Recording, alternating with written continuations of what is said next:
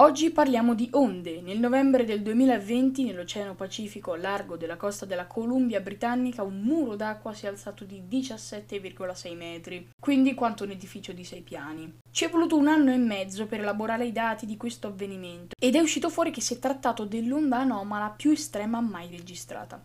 Attenzione, non la più alta.